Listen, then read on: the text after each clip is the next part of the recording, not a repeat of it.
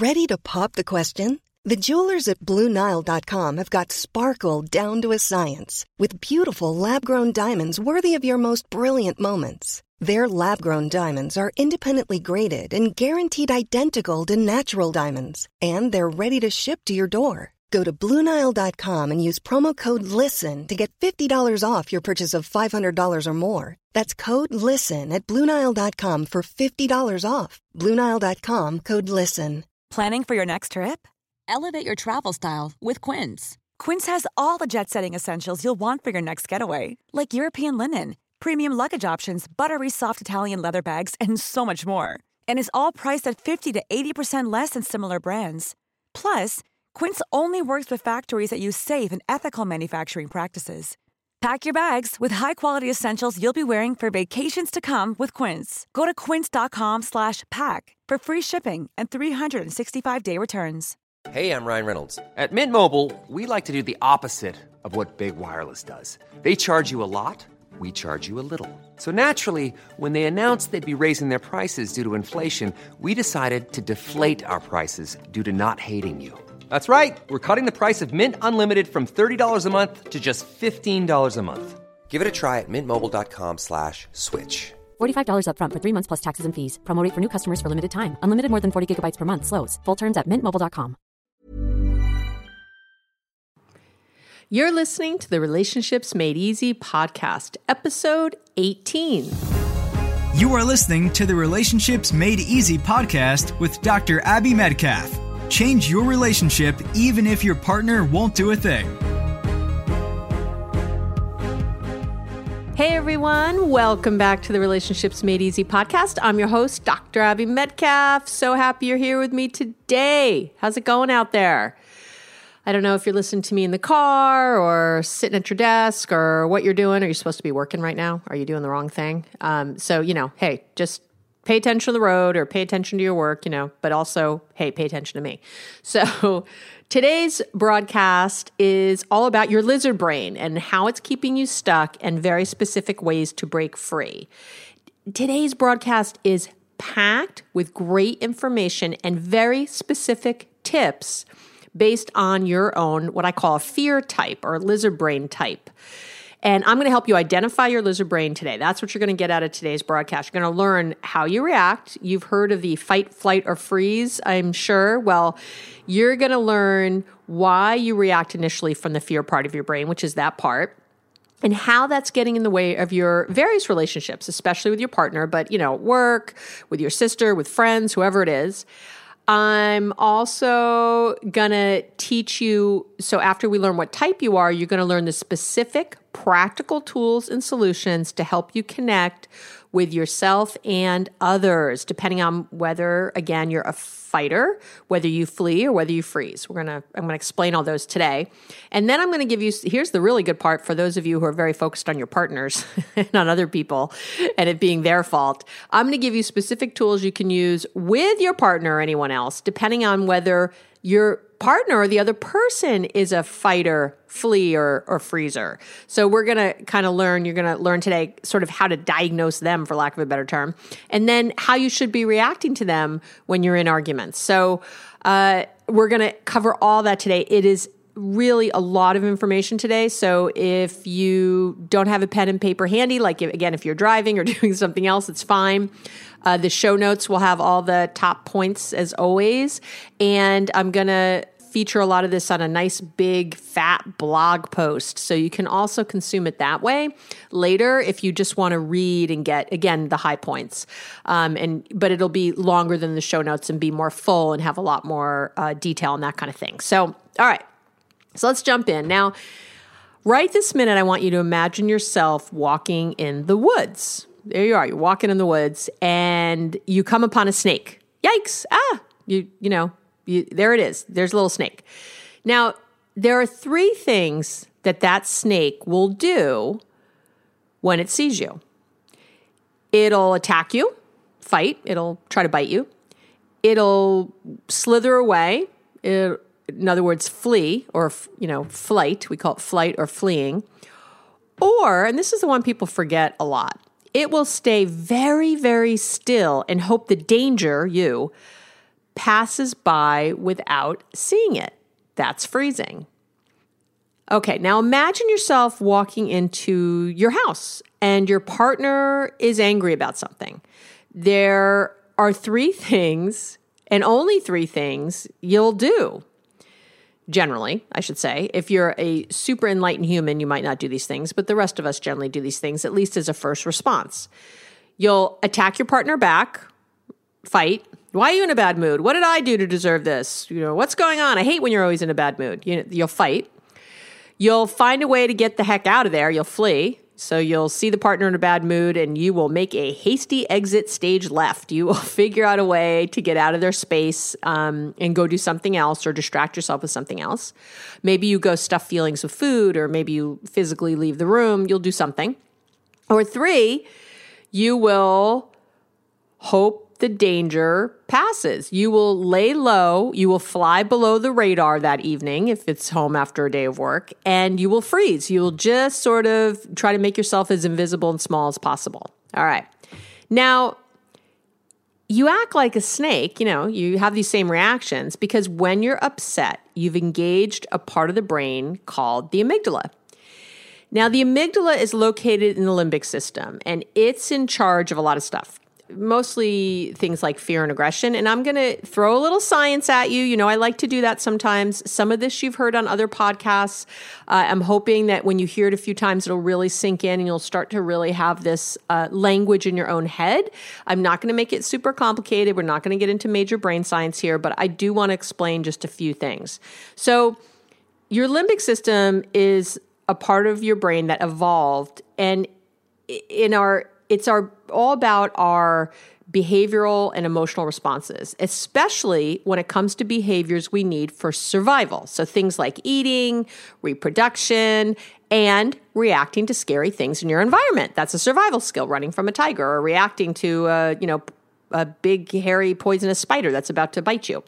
So now, your limbic is made up of a few things besides your amygdala, which I mentioned. It also houses structures. Um, your hippocampus is there, your thalamus, your hypothalamus, your basal ganglia. There's a few other things too, actually. So that's that part of your brain. Now, your thalamus and hypothalamus, they're all about producing uh, essential hormones. They they regulate your thirst, your hunger, your mood. Okay. Your basal ganglia, that part of that limbic, is all about your reward processing and your habit formation. Um, there's some movement and some learning there too. The hippocampus, which is super important, but we're not going to get into much today, is basically the learning center of, of, your brain. That your hippocampus is all about learning, and it plays a key role in the formation of any new memories you have about past experiences. This is where resentment is, lives, and learns, and all that. But again, we'll use that in another podcast. So. The structure we're going to focus on in today's broadcast is this amygdala. Now, the amygdala, as I said, is your emotional center of the brain. So it's where you get feelings like pleasure, fear, anxiety, anger. They all they all come from here. The amygdala also is the thing that attaches emotion to your memories. So I know. Uh, so it, it's got this very important role in determining how strongly those memories are stored. Memories that have some really robust emotional meaning, those are the ones that stick and it plays a key role in forming new memories specifically related to fear. I mean, your amygdala is busy all day. Fearful memories are able to be formed after only a few repetitions. Isn't that sad? Positive ones are not, they take a lot longer. But those fear ones, because it's a survival thing, they're in there really quickly. So, you know, if a if if every time you saw a tiger you didn't remember that that's a thing that could kill you you wouldn't be seeing many tigers because you'd get eaten very quickly.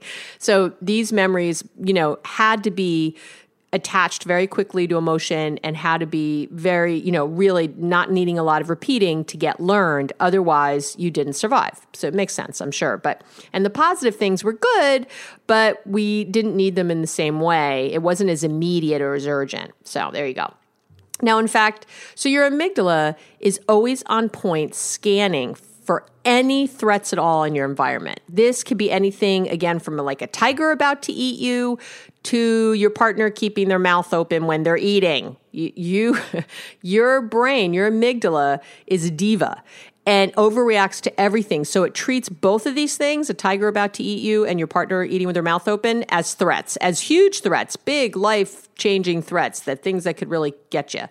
Uh, I know it sounds crazy, but it's how your brain works. So when you focus on you or someone else's weaknesses, when you're focused on that stuff, you know, their limitations, what they're doing wrong, whenever you focus on what's wrong, it reinforces fear, which lights up this amygdala, lights it up. Now, I bet this has happened to you. I'm going to give you a little example. You start thinking of something your partner did that pissed you off, and it just makes you angrier and angrier. You're thinking about it, it's going over and over in your head. You get more and more pissed. Then you start thinking of all the other annoying things you've done. Sorry, they've done, not you. You're perfect. You start thinking about all the other annoying things your partner has done. And it's all you can think about. Before you know it, it seems like annoying things are all your partner does. That's all they do is annoying things. They leave the cap off the toothpaste, the toilet seat's in the wrong position, there's dirty dishes in the sink, there's a bottle cap on the counter, there right? It goes on and on. So this obviously you can see how this is a big problem, right? Now, when you get stuck in these repetitive cycles of negativity with your partner or you know by the way or your sister your boss or your friend it doesn't matter. We you know this podcast is mostly about your partner but uh, you keep this amygdala activated. So your brain basically gets hijacked. When your limbic system is turned on you can't reason you can't think things through you can't hear suggestions. Your brain is hijacked. This is why when you're in an argument, you can't remember all the great tools you learned in therapy or that great online course or this wonderful podcast. You know how those fly out the window? Yeah.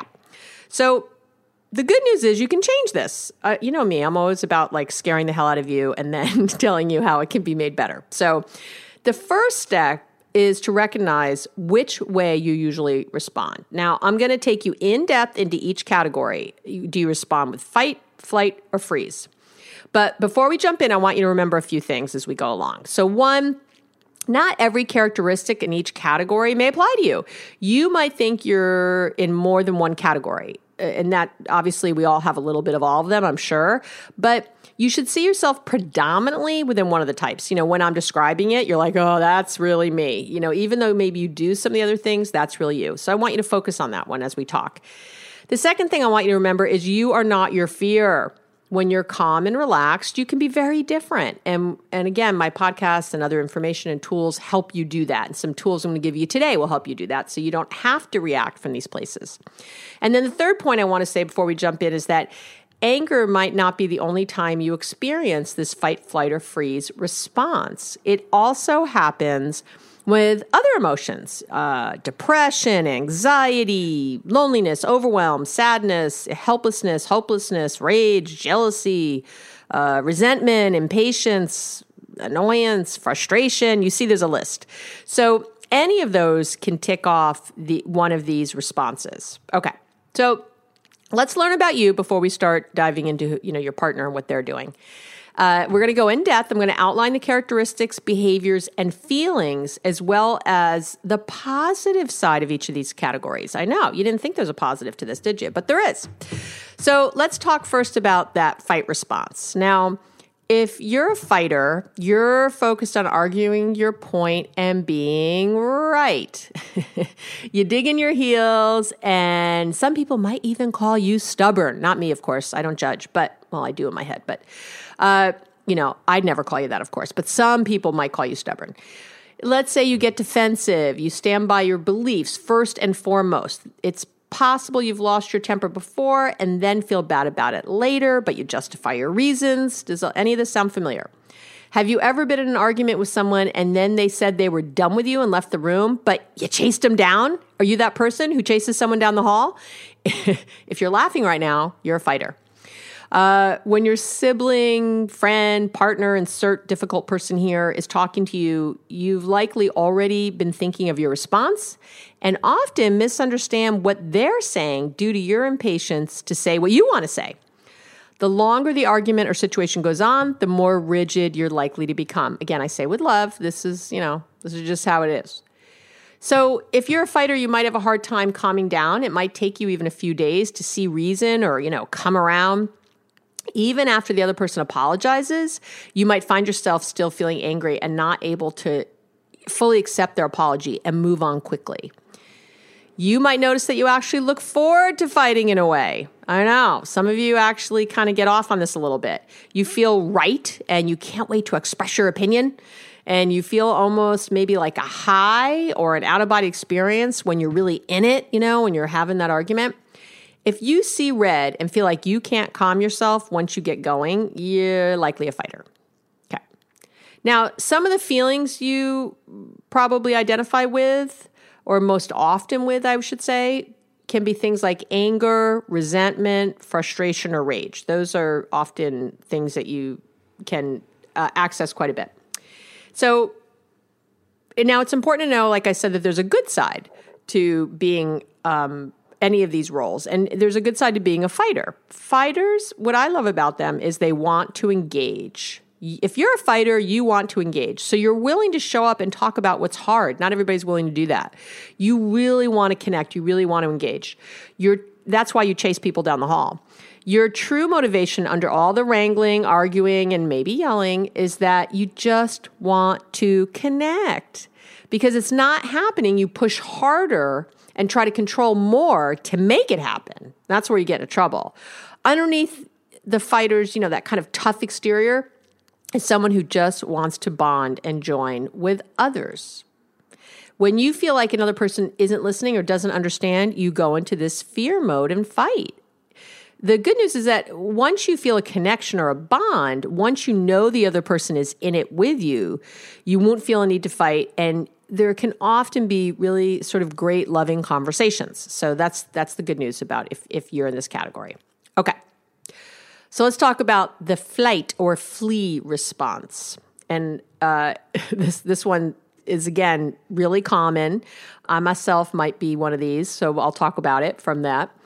So the person who flees can look different, you know, depending on the situation. So the obvious forms of flight are physically leaving a room. That's fleeing, right? You just walk out, uh, leave the room, or you leave an argument because you've had enough.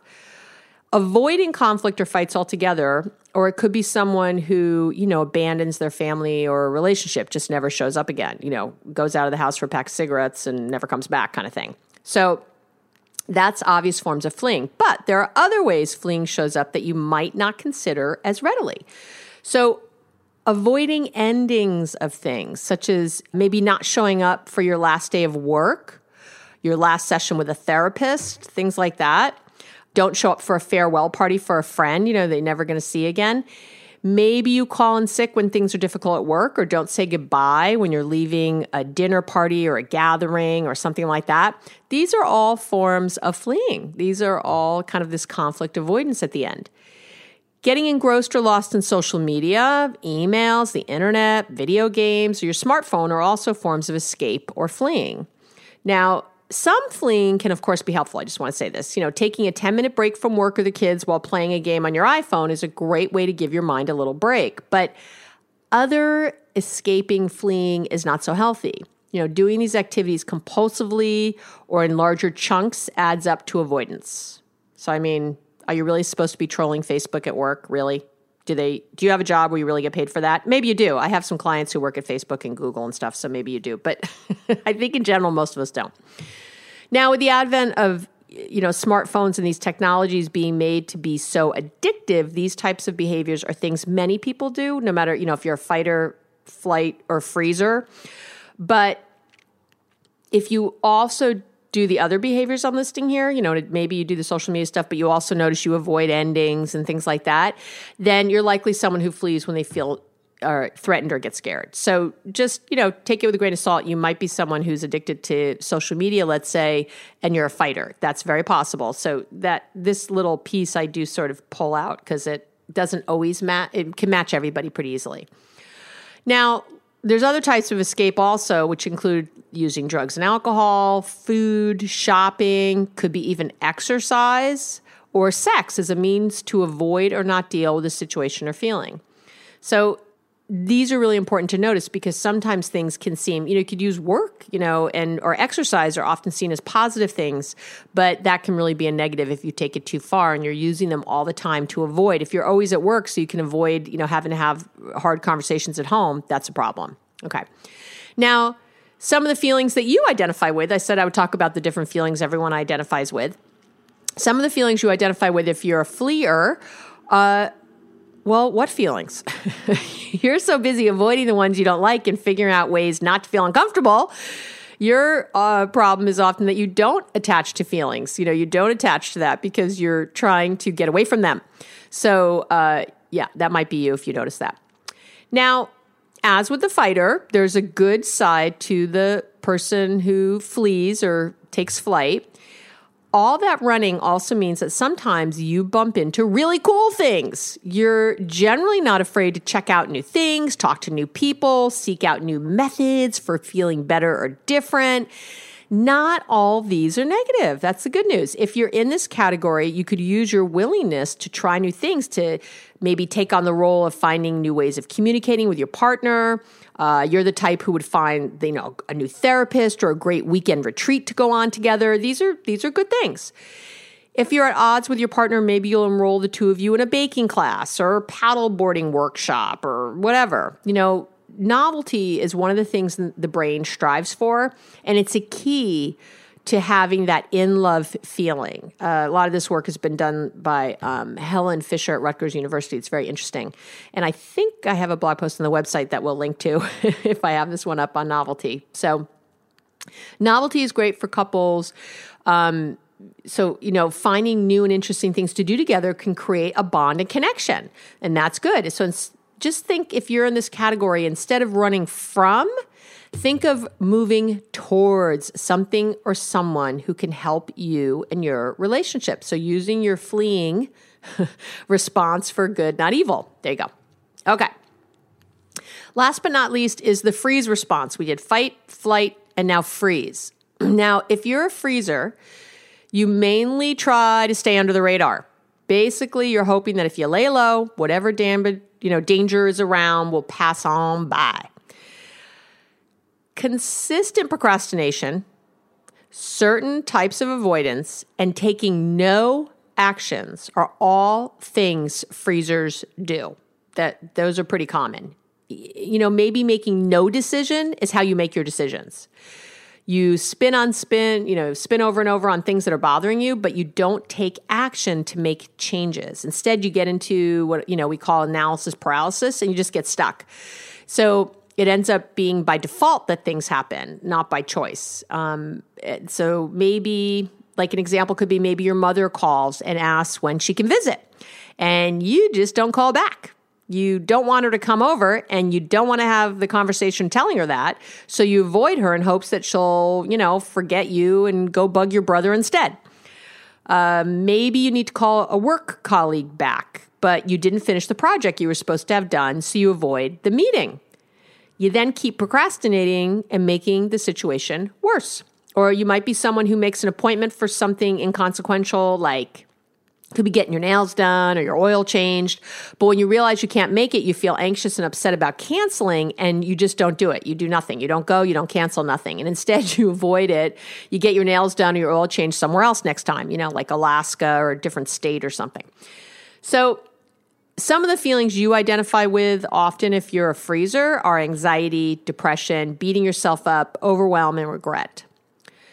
Now, as with the fighter and the fleer, the freezer has a good side too because thinking a lot isn't all bad. It can be, but it isn't all bad. You can think outside the box, you think deeply about others, you're generally super thoughtful. Thinking is a good thing when it's not taken to the extreme, and its positive side can create deep connection and love. So that's a good thing. Okay. The bottom line is when you're acting in one of these fear based modes, whether you fight, flee, or freeze, you can't remember any of the great communication tools you've learned or the tips and strategies you've been practicing because you can't access the part of the brain where that stuff is saved. Brain imaging has shown that when the amygdala is activated by any negative emotion, it actually interferes with the brain's ability to solve problems or to figure out, you know, how to get you unstuck. Here's the good news. Positive emotions and thoughts do the opposite. They help you with creative problem solving and strategic thinking. What you want to do, and here's the key drum roll, please. This is it. Listen up. What you want to do is switch from your amygdala, to another part of your brain called your prefrontal cortex. And you've heard me talk about this in other podcasts. I'm going to talk about it a little bit here. Your prefrontal cortex, which is in a very different part of your brain, is where all your problem solving, rational thinking, long term planning, values, judgment, all that lives in your prefrontal cortex. So the goal is to get out of the negative emotion of the amygdala and into the compassionate, open, and problem solving prefrontal cortex. If you want to get out of the fighting, the frustration, the anger, you got to engage that prefrontal cortex so you can get into that connection, that peace, that fulfillment. That's where that all is. Uh, and I love this book called uh, Buddha Brain by author Rick Hanson. I'll have a link to it in the show notes for you. And he discusses research that shows that activation in the left prefrontal cortex, the left part of your prefrontal cortex, is associated with more positive emotions. This left prefrontal cortex is a major part of actually controlling negative emotion. So, engaging this part of your brain is critical if you want to control all that negative thinking. So, we want to be in that prefrontal cortex. That's where we want to be living. You'll know when you've engaged your prefrontal cortex because you become energized, you get excited, hopeful, compassionate, you become curious, uh, you're more thoughtful, more patient. You create this really, uh, it's like a new energy in your being. And this is exactly what you need to create real change and get yourself unstuck. Now, before we move on to, you know, my big strategies for dealing with all this, I want to say a word about procrastination just really quickly. Now, although the freezers out there, you people who freeze, take the procrastination to like a higher art form, you might be a fighter or a fleer and still struggle with procrastination. We all know this. Much like the addiction to maybe like a cell phone or something, this can be shared everywhere. No matter which category you fall into, you'll notice that after you've finally done the thing you were avoiding, you say to yourself, well, that wasn't so bad. Why did I wait so long? Why did I wait so long to do that? Why was I procrastinating? And you think this because when you take action, you've left the amygdala's eh, eh, stranglehold and and your rational thinking brain can finally kick in. You you you've unhijacked your brain at that point. Your prefrontal cortex or you know this rational brain, it knows it wasn't a big deal to hand in that paper to your colleague or finally get the root canal or whatever. Your rational brain can problem solve, plan ahead. Again, it can prioritize and all the good stuff that makes you effective in the world. So you might procrastinate, but you really have to look at the three categories and see which of them is mostly you. So, not just the little pieces of them. Okay. Now, so hopefully by now you're riding in your car or reading the or listening to this or whatever you're doing and you're thinking, "Ah, I know what I am. I see what I am." So what I want to give you now are specific strategies for shutting that down, for getting out of that fight, flight or freeze mode so that you can get, right, prefrontal cortex, you can get over there and start really being effective. Now, because what should you do about it? What's next? So, I'm going to give you these specific tools and strategies for each category. But first, I'm going to give you one tool that everyone needs to master, regardless of your category. Okay, so I'm going to give you specific tools in a minute. Hang on there. But right now, I'm going to give you the one tool that everybody needs to master. And that one strategy is another drum roll self awareness. I could give you 100 effective and awesome strategies and tools, but if you don't remember to use them in these difficult moments, they're useless. I talk about self awareness a lot. I, you might be sick of hearing it. Oh well, put on your big boy or big girl pants. You're going to hear it again. You know this from previous experiences. You've read books, articles, watched videos, maybe even gone to counseling and workshops, but you keep falling back in the same old habits and you quote unquote like forget to use the great tools you've learned. It's because, first and foremost, you're not self aware when you need to be. Mom deserves the best, and there's no better place to shop for Mother's Day than Whole Foods Market. They're your destination for unbeatable savings, from premium gifts to show-stopping flowers and irresistible desserts. Start by saving 33% with Prime on all body care and candles. Then get a 15-stem bunch of tulips for just $9.99 each with Prime. Round out Mom's menu with festive rosé, irresistible berry chantilly cake, and more special treats. Come celebrate Mother's Day at Whole Foods Market. I'm Sandra, and I'm just the professional your small business was looking for. But you didn't hire me because you didn't use LinkedIn jobs. LinkedIn has professionals you can't find anywhere else, including those who aren't actively looking for a new job but might be open to the perfect role, like me. In a given month, over 70% of LinkedIn users don't visit other leading job sites. So if you're not looking on LinkedIn, you'll miss out on great candidates like Sandra. Start hiring professionals like a professional. Post your free job on linkedin.com/people slash people today. Self awareness means training your attention to be in the present moment and not in the past or future. Now, I've talked about this before. Research shows this is Matt Killingsworth's research. It's hard to say that. he his research shows that people spend about 47%, almost 50% of their time thinking about something other than what they're doing. They're distracted. You're on autopilot for a huge chunk of your day and you don't even realize it. So you're distracted, you're thinking about other things besides what you're doing. And believe it or not, that's the root cause of a lot of your issues. Right now, listening to this podcast, maybe you've been distracted a few times. Statistics say you were. You know, maybe you were driving and you had to attend back to driving differently. Um, maybe you started, something I said sparked something in your head about something else and you kind of daydreamed for a minute and went down that road and then came back. That's what we do. We all do it. Everybody does it. It's very hard to stay on task the whole time. So now, there's also research that shows that couples who take part in mindfulness training are more satisfied with the relationship, more optimistic about their partners, and feel closer and more accepting of each other. So you can see why it's important, right? It really is important, this mindfulness stuff. The good news is that you don't need to meditate for hours a day or join the nearest Zen Buddhist temple to work on your self awareness, on this mindfulness, this self awareness. Actually, I think it's best to work on your awareness during your busy day. That's because that's when you need it the most.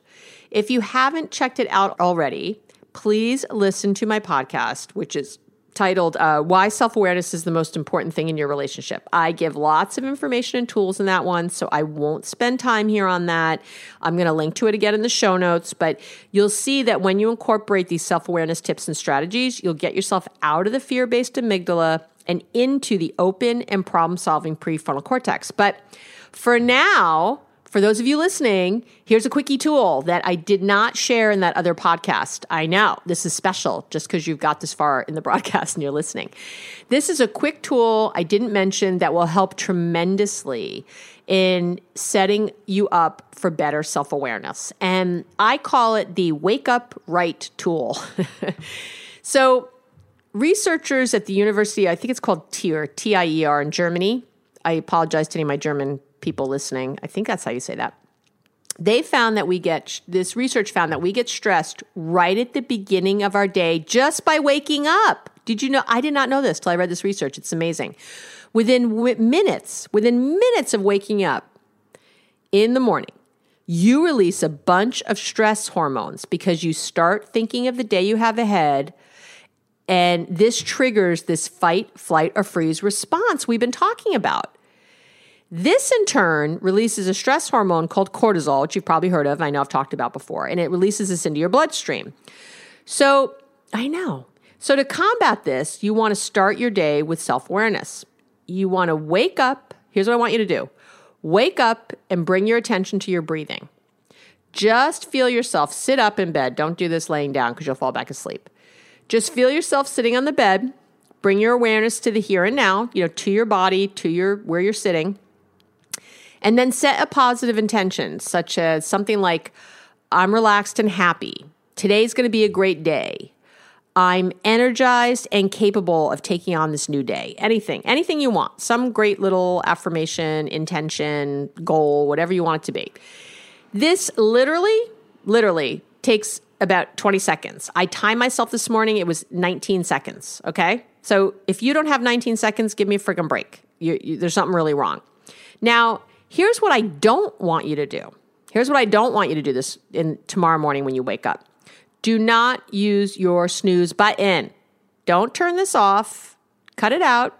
Get grow up now. Listen up. Do not turn this off just because you like your snooze, because I'm going to bring some reality at you that you need to hear. This is crucial. People, this is crucial. And I'm going to tell you why. There are actually four key reasons why hitting that snooze button is super bad for you. Not just a little bad for you, but super bad for you.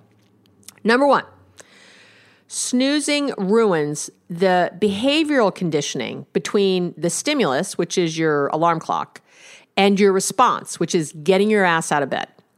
Now, if you were to get out of bed the first time the alarm goes off, it would eventually become an automatic response and the struggle would go away. Yeah, really.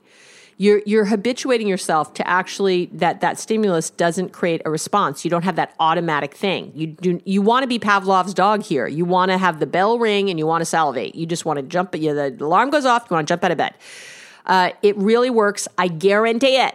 Okay, so get your ass out of bed. That's one. Two, that morning alarm struggle has lasting effects on your day. I don't know if you realize this, but because of something called sleep inertia grogginess, and that leaves you weak and struggling to perform even basic tasks. Studies have found sleep inertia can take two to four hours to shake, even when you feel fully alert. I know.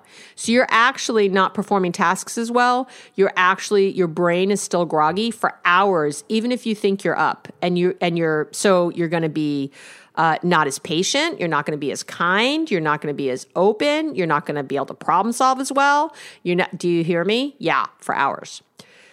The third reason is from uh, I take this from Robert Rosenberg. He's the medical director of the Sleep Disorders Center of Prescott Valley and Flagstaff, Arizona. And he says that if you snooze and start to fall back asleep after your first alarm, he's not the only one to say this, but when you snooze and you start to fall back to sleep after your first alarm, your body gears up for another full cycle of sleep.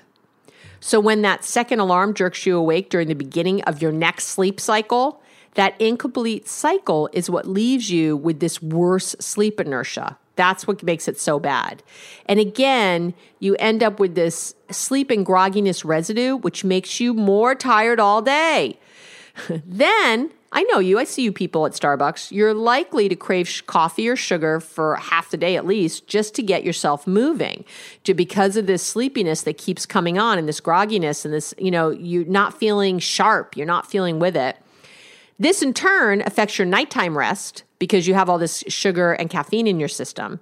And you can see this nasty cycle that's taking place in your life. It's terrible. And then you feel exhausted in the morning, want to press the snooze again, you know, we're, and we're back in it.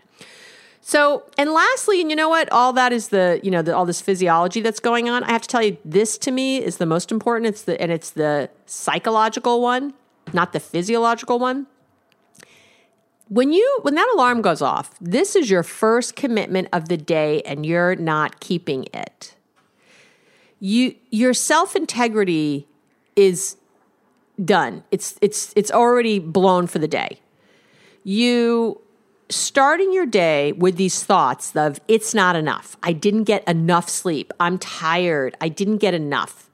What a shitty sucky way to start your day I didn't get enough sleep. You don't want to start your day with this as your first thought. So, from a psychological and a physiological perspective, get your ass out of bed as soon as you hear that alarm. I guarantee you, I said it, I said it, I said guarantee and I meant it, that you'll feel better, more alert, and never want to hit the snooze again if you do this for like two weeks straight. I'm serious do this for two weeks. Take my challenge. Go ahead, take my challenge right in. Tell me about it. Tell me how wrong I am because I won't be. You're going to see that this changes. And I need to tell you, I was an avid snooze alarm person for years, decades, decades. so I get it. I am not one of those, oh, I was always been a morning gal. I was always a night owl. I tended bar for years. I would be up till five, six in the morning. I mean, I, I get it. I get it. And when you start to live your life differently, you will feel it and you'll know what I mean. I say all the time that your day doesn't start when your alarm goes off, your day starts when you set your alarm. When you set that alarm at night and you make a commitment to get to bed at a decent hour and you committed to waking up at a certain time, that's when your day starts. So really focus on this, people. Okay, I'm done bitching at you. I'll get back to the podcast. Sorry, I know I digressed a little bit, but I had to say it. All right. So now I'm going to I'm going to come at you with some individual strategies for each of the categories the fight, flight, or freeze. Now, I just want to make a note. I know you only want to hear about your category. So you're in there thinking, how do I fast forward this? How do I get through this? Nope, nope. I'll tell you why. The tips I give for each category could be helpful to you even if you don't fit into that category. So I want you to listen up even if you're not sure if something is a direct match for you. Okay? All right. So hang in there. Come on. Stay with me. Good. So if you're a fighter, if you're a fighter, your job is to cool yourself down, as you might imagine. Your goal is to act, not react, as much as possible. Now, how do you accomplish this magical feat? Here are two effective things you can do, and they really work. One is to take three cleansing breaths. Now, a cleansing breath is a simple but special kind of breath. And there's a lot of stuff written out there. You can go look it up yourself if you want it different. I do the cleansing breath this way. This is how I was taught many years ago, and this is how I do it. You breathe in through your nose for a count of four. You hold your breath, you hold that breath for a count of five, and you exhale through your mouth for a count of eight. So it's a much slower exhale. Okay, so breathe in for four, hold two, three, four, five, out two, three, four, five, six, seven, eight. That's kind of how you do it, right? And it do that even just once, but I recommend maybe doing three of those. But just uh, and this is different. This cleansing breath is different than like, you know, counting to 10 or holding your breath or whatever hell else I've heard. Uh, this really will help kind of reset that fight, flight, or freeze response. And that's what you're looking for. So and the other one that's excellent if you're a fighter is to identify what I call a wake up word. I've talked about this and other things. It's a neurolinguistic or NLP technique, neurolinguistic programming technique. And basically, it's this you, you and your partner identify a word that makes you both happy. Any word you want.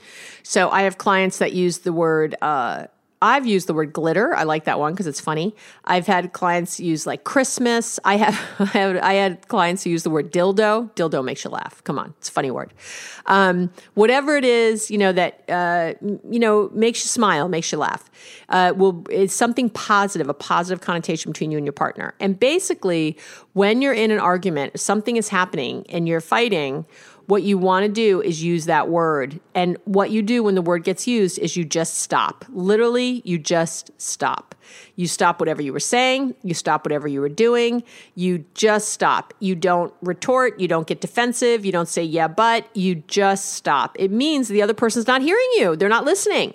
So if you set up this word, it's really helpful because your partner, you know, if you're the fighter, your partner can say, hey, glitter and you just whatever you were saying you got to stop in your tracks. And it just it's an awareness for you to bring you back guess what? Self-awareness to bring you back to the moment to go oh i was on autopilot there. I was off and running in my little argument. I didn't realize. Now i can reset. The person wasn't listening so why are you yelling? Why are you or talking? Or why are you doing anything if the person's not listening? It's a waste of your time. It's a waste of their time. So instead you stop. And really what you want to do there is you know how else can you say what you were saying or do you even need to keep saying what you were saying? You just want to reset, do a little reset there. Okay.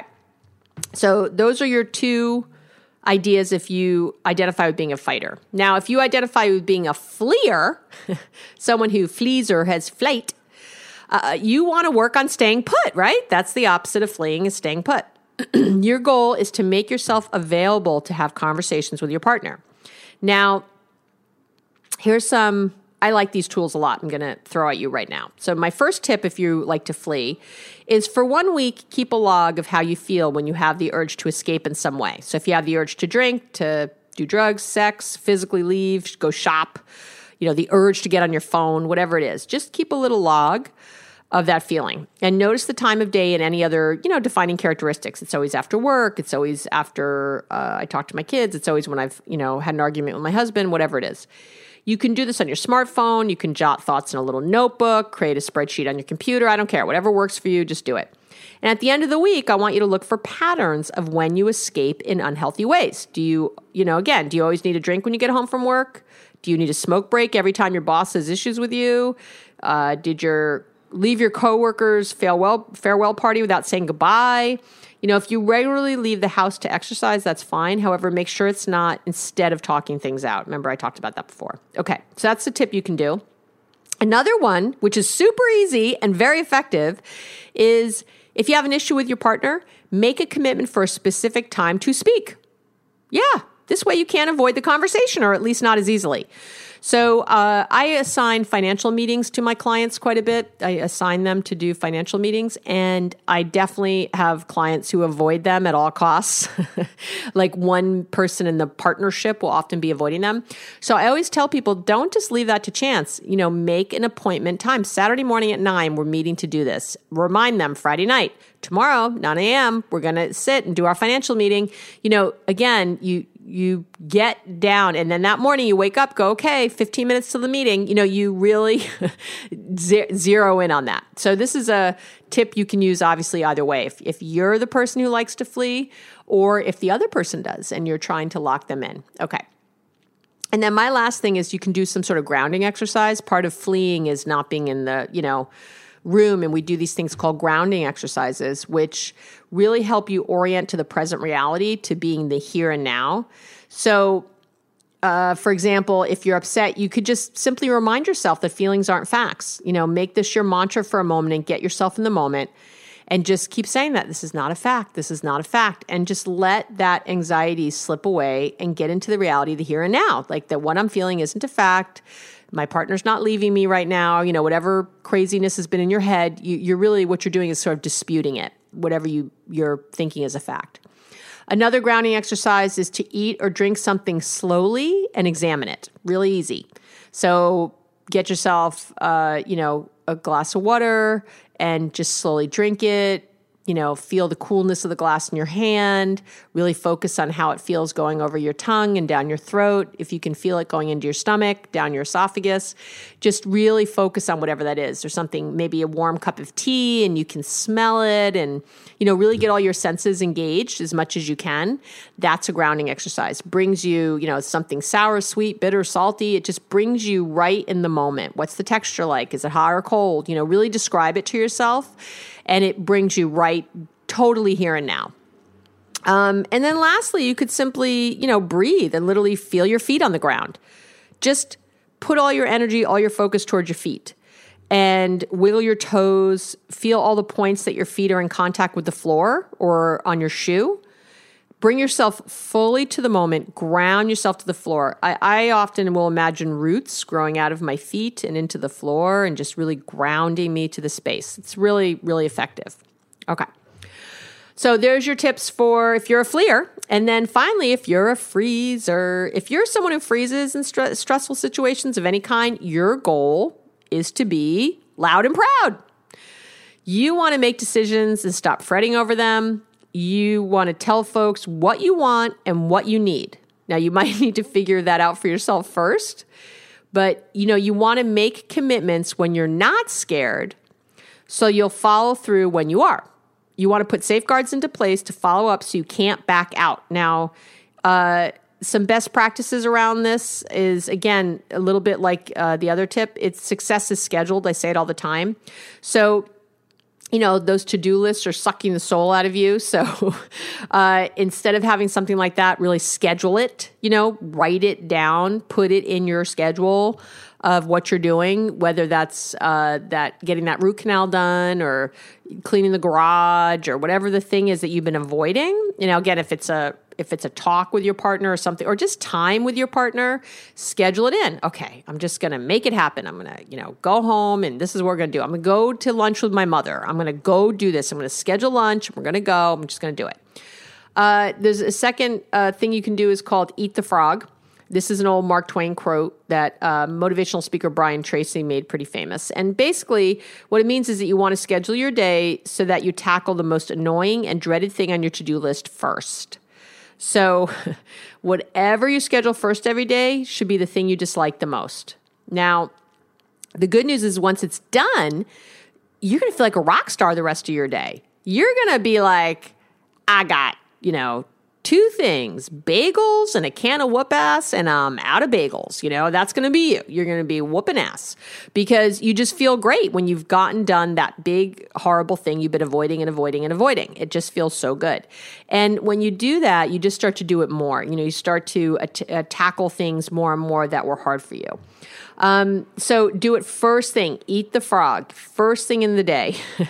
now, also what happens is you have the most willpower and energy first thing. So your chances of actually doing a good job with the sucky thing are really good if you do it first. The key is not to think about it. You become a Nike ad and just do it. I say all the time, you know, when I, I work out in the mornings, Monday through Friday, I get up really early, I go work out. I don't decide to work out every day. I do not. It's already been decided. I just go. Just I just do it.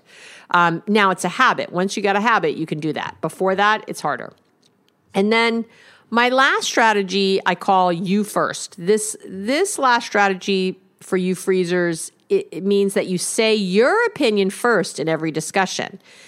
Put yourself out there right away. Stop waiting for everyone else to say what they want because that just means that you change your response to fit. Instead, you be the first opinion out there. I know. You be the first opinion out there. It's great. Okay. So you've got a lot of information. I'm not done. I'm not done with you. We've got a little tiny bit more. So hang in there. So I'm going to f- f- give you a final thing, which is my top strategy for dealing with your partner and getting them out of their fight, flight, or freeze mode. How do you like that? Really important, really great for getting them out of where they are. So, your primary objective is to stay calm but match emotion and not tone. I talk about this all the time. I call this the say yes first tool. And if you haven't already heard it, here's how it works. Let's say your partner is complaining that a coworker is completely horrible and gets special treatment. Uh, your partner has complained about this before, and you've given them lots of useful suggestions that they've ignored. Does this sound familiar? I know. Usually you'd respond with something like, you know, you keep complaining about this, but you won't do anything to make the situation better. I'm a little sick of hearing about it, or something to that effect. So this results in your partner getting even more angry, you know, now at you, right? Or just withdrawing completely and not wanting to speak with you anymore since you clearly don't understand their plight. You clearly don't understand this horribleness going on. So, what I want you to do is say yes first, which means I want you to see their side of things as best you can. Try to really listen with new ears. And your job is to empathize, is to say yes, is to agree, and say something like, uh, oh, that sucks. Gosh, that sucks. I'm sorry you're dealing with this unfair situation, you know, whatever this thing is. And that's all you have to do. You're going to match your partner's emotion, but not their tone. In other words, you're not going to whine if they're whiny. You're not going to escalate your voice. Oh my God, that's horrible. You know, you're not going to scream, none of that stuff. So, again, I, I talk about say yes first on other podcasts. I'm just repeating it here because it's a great way to get your partner out. Because what happens is, when you connect in this way, what you're doing is you're telling your partner that you see the tiger, that you see the bad thing, and they will meet you there. So, yeah, that really sucks. Oh, I'm sorry that's still going on at work with Barbara, or I'm sorry that, you know, your mother is still bugging you. I'm sorry that your dad is being an, a jerk. You know, when you do that, it doesn't mean you think they're right. You know, it doesn't mean it's right. It just means that you think your partner has the right to act this way. Like, in other words, that they are the right to feel how they feel. And I hope you do believe that because they do have the right to feel how they feel. And it doesn't mean that you think they should feel that way you're in your head maybe going, "Oh my gosh, enough about, you know, this your boss. Like I'm so tired of hearing about your boss. You know, quit your job or do something else, whatever." But instead, you get more with them. You're aligning with your partner. You're aligning with them. And again, you're matching this emotion whatever their upset is, but not their tone, but not how upset they are or escalating it in any way. And I just have to tell you, it works so well to bring the person towards you. It because at the end of the day, and I'm going to wrap up our podcast in just a minute. At the end of the day, it's important to remember that your partner is trying to engage with you. When they're fight, you know, fighting with you, when they're running away, believe it or not, they're trying to engage because what they're trying to do actually in that case is when they're f- fleeing, is they're trying to avoid the conflict. They're tr- and same thing with freezing. They just want to have things be okay, which is really meaning they want to connect. They want to have a space where everybody is happy and we're still together and everything's good. That's what no matter what response people have, that's what they're trying to do. So if their true motivation is to feel connected to you, you got to think of that. If you fight, f- flee, or freeze, they feel the disconnect and will continue to push and control in their efforts to bond and unite with you or they'll continue to run in their efforts to avoid you know this big conversation you have to have. So make sure they know you're listening and you want to understand and be in it with them. And this say yes first thing does that really easily. And it brings people from that fight flight or freeze response in their limbic over to the prefrontal cortex, that's what it does. It opens up that channel. I've talked about this before more in another podcast. I'm not going to do it here, but it opens up that channel so that people can actually listen. They can problem solve again. They can be creative. They can find new solutions. They can't do it in that fight, flight, or freeze. Okay. Yeah, I know. So you got a lot of information today, people. I, you so were amazing hanging in there this long. So I want to say just a couple more things, and I swear we'll sign off. One is I'm really excited to share that my new book is coming out soon The 10 Keys to Being Happily Married, even if your partner won't do a thing. If you are interested in getting on the waitlist for that, you can go to the website. I'll put a link in the show notes and you can link, uh, put yourself on the waitlist for the book and you're, uh, you can get it that way. Uh, the other thing I wanted to, I know, it, share is that uh, I'm hoping that you're following me on Facebook or LinkedIn or Instagram or somewhere else I'd love to hear, you know, from you. I'd love for you to to follow me on Facebook or, you know, catch on, get get in and get some daily inspiration and education. I do Facebook live videos sometimes. I give little hacks and things. Uh, so please, you know, be part of that. And lastly, I really hope that you share this information with others. You know, my goal is to create world peace. I talk about it all the time. I believe if we all had happy relationships, we'd have world peace. So if you can pass on the anything that I write uh, anything that you listen to, a podcast, and pass that information on to family and friends, the links, the whatever it is, the URL, that would be amazing. And I'd really appreciate it. Ah, and I think that's it for today. Thank you, thank you for hanging in there. And I will, uh, you know, connect with you soon on the next broadcast. All right, have a great day. Thanks for listening to the Relationships Made Easy podcast at www.abbymedcalf.com.